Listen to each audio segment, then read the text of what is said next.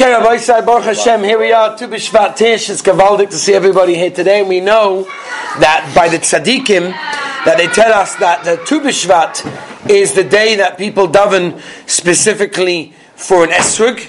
It's, uh, as we know, the Mishnah in Rosh Hashanah calls it a Rosh Hashanah Le'ilon, and um, it's very, very interesting that the Lashon of the Mishnah, which we pointed out when we discussed it in Sheh, is Le'ilon. Right? Why is it not Le'ilon Nois for trees? So the um, the Bnei Yissaschar explains that it's coming to tell us that the Ikra is on the one tree. The one tree that we're referring to is the Esrog tree. Le'ilon, that's the tree of the Esrog tree. So, tell you a Mordecai when it comes to the Esrog. The uh, Chernobyl, there was a chassid of a Chernobyl, of the Rebbe, and he went to visit his Rebbe before um, before Sukkot. So as the minig was, before you go to the Rebbe, you bring the Rebbe an esrog. So he went to find a beautiful esrog for his Rebbe, the Chernobyl Rebbe, and uh, he picks out a beautiful esrog. And uh, then he realizes, hold on a minute, on the way to Chernobyl, I also have to go to, to Rishon. So I'm going to go to the Rishon Rebbe. But how can I go through Rishon without getting a bracha from the Rishon Rebbe? Once I get to Rishon Rebbe, I have to also get him an esrog, right? So he found him an esrog. And he realized that the esrog that he picked for the vision of Rebbe was much nicer than the esrog that he got for his Rebbe. So he decided to switch it. So he comes to the Rishon Rebbe, and he gives the Rishon Rebbe the esrog that he kind of had picked for his Rebbe, but he switched them. The Rebbe turns it and turns it and turns it and says, Are you sure this is my esrog? It's like, wow, Ruach HaKodesh, that's unbelievable. No, no, no, I'm so sorry, I made a mistake, and turns it, and he, uh, I made a mistake, and he switched it, and he gave him the other one. He came to the Chernobyl and he came to his Rebbe and he gave his Rebbe his esrog. And the Rebbe said, who touched this esrog before now? Somebody had touched this esrog, right? So it comes, it comes the time of Tu B'Shvat, people daven, and they daven Meravada, the Ikka of Tzaddikim, they all say, it's not about davening for the Esrog, it's about changing your heart.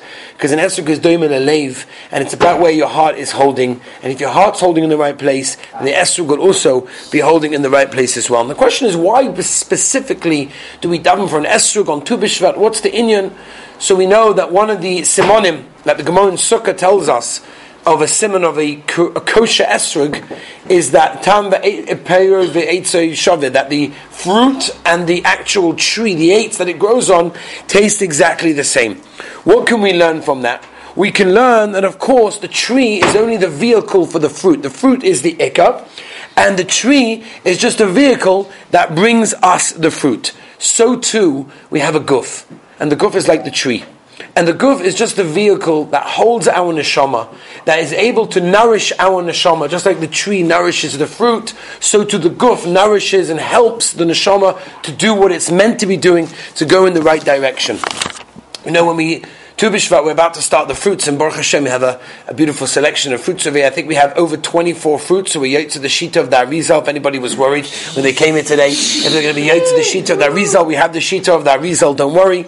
And, you know, one of the things and the purposes of the Tu B'Shvat, of eating the fruits, is Yerushalmi that we mentioned already which is to partake of that which the Ribbono Shel Olam created, and to marvel and to wonder and to enjoy that which the Ribbono Shel Olam created. In fact, they once found Rav Avig Demilla um, in a fruit stall, and he was just standing there.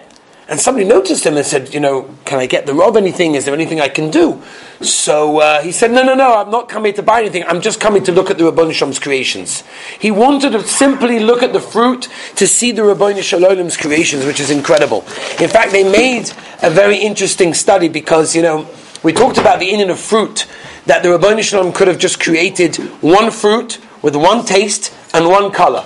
But no, the Ribbono Shel Olam, as you can see on the table, look at the rich colors, look at the peel, look at the pits, look at the way it's, the size, look at the, the presentation of each fruit. The way it is, is automatic. It looks nice, it looks very pleasant, it looks very tempting. That's what fruit is, right? It took us a while to get you guys, don't touch the fruit. We'll get to the fruit. Because it's tempting. Fruit is nice, right? Because in the Mitzvah, that's how the Ribbono Shel Olam made it. They made a study the scientists made the following study, and they made an experiment to understand what the colors and the aroma of food actually do to the eating experience. And they made an incision in a dog's neck, and uh, they fed it. Basically, they, uh, they, uh, they and they made an injection in the dog's neck, and they offered it a potato. the dog rejected it. The scientist then offered a red apple, and all of a sudden, juices started to flow from the dog's neck, and his mouth began to water. Even though he didn't understand what it is, he had no experience of what it is, but at the end of the day, fruit is something that the Rabban created in a very, very pleasant way, and it's something to think about on Tu B'Shvat when we're eating the fruit, when the fruit is mischadish, and there's a new chiddush of the fruit, and if we're zoichet to say shachiyonu, we can say shachiyonu, but the idea is to appreciate what the Rabban Shem created. Let me just say one last incredible idea as well is the Rabban Shem created such beautiful fruit, and it's one time of year that we get to really marvel and say thank you to the Rabban Shem and everything. But can you imagine if you would own, if you would be able to buy milk and cheese and eggs and fish and meat, and you could store it for like years and years in your home. No refrigeration, no freezer, everything you could just put on the side. It would be great. Life would be so simple. But yet, that's not what the Ribbono Shel Olam did. If you think about it, and it's especially true with fruits as well, they only last for a limited amount of time. You cannot keep fruits for that long. Yes, you can freeze them, you can pickle them, you can preserve them, but in a natural way, the way the Ribbono Shel Olam created them, there is no way really to preserve fruits. And you have to think why. Why did the Ribbono Shel Olam create such a mitzias of fruits or anything for that matter, that has to constantly, constantly keep, keep on buying it? And the answer, I think, could be based on Victor Miller writes this, and he says, based on the first Aveira that was done in Parashas Bereshis by the Nachash, the Nachash caused Chava to sin, and the punishment that the Nachash got was you're going to eat from the earth. That is going to be your food. Now, if you think about it, it's not such a bad punishment. Imagine you're driving on the highway. Now you're driving on the motorway, and you're starving hungry. There's no gas station. There's no petrol station. There's nowhere you can stop. You're starving hungry. What are you going to do? You know what you can do? Very simple. You get out the car, stop the car on the side of the road, get out the car, take a clump of earth, and eat it. That's, that's gewaldic. That's unbelievable. What is the problem? What is the klala that the Nachash got by having this klala? And the answer is, says Reb Simcha Bunim he says a gewaldic yisoid. He says the yisoid is like this. He says the aside is that what the Ribbono Shel Olam was essentially telling the Nachash was, I don't want to hear from you ever again. I don't want to see you. I don't want to know you. You've got food for the rest of your life. You never have to ask me anything ever again. Here's everything that you need. That's the pshat over here.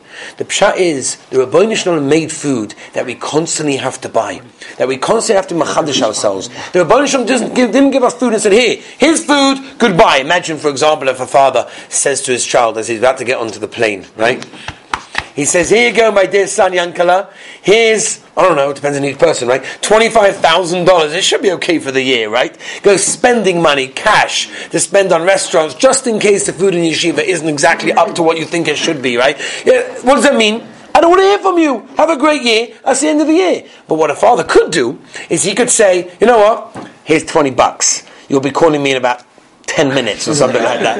Right? He constantly wants to see you. The Ribbono Shel Olam created food in a way that he always wants to know from us. He wants to hear from us. He wants to have a communication. He wants to have a relationship with us. That is what Peres Se'ilon represent. That's what fruit represents. And we should have this in mind when we're about to partake from this Gavaldiga, juicy, geschmacka fruit, that we should have in mind that the Ribbono Shel Olam made us a Gavaldiga, Gavaldiga opportunity in the world to always remember Him, to always connect to Him, to always talk to Him. And Be'ez Hashem, the Ribbono Shel Olam, this Tu B'Shvat, will give us a Taka Rosh Hashanah for the fruit fruit, but a Rosh Hashanah also on all of our nourishment, all of our sustenance, that Be'ezah Hashem this entire year ahead will be a year of bracha and hatzlacha and gezint and all the brachas that Klal Yisrael will give themselves a bracha. Enjoy.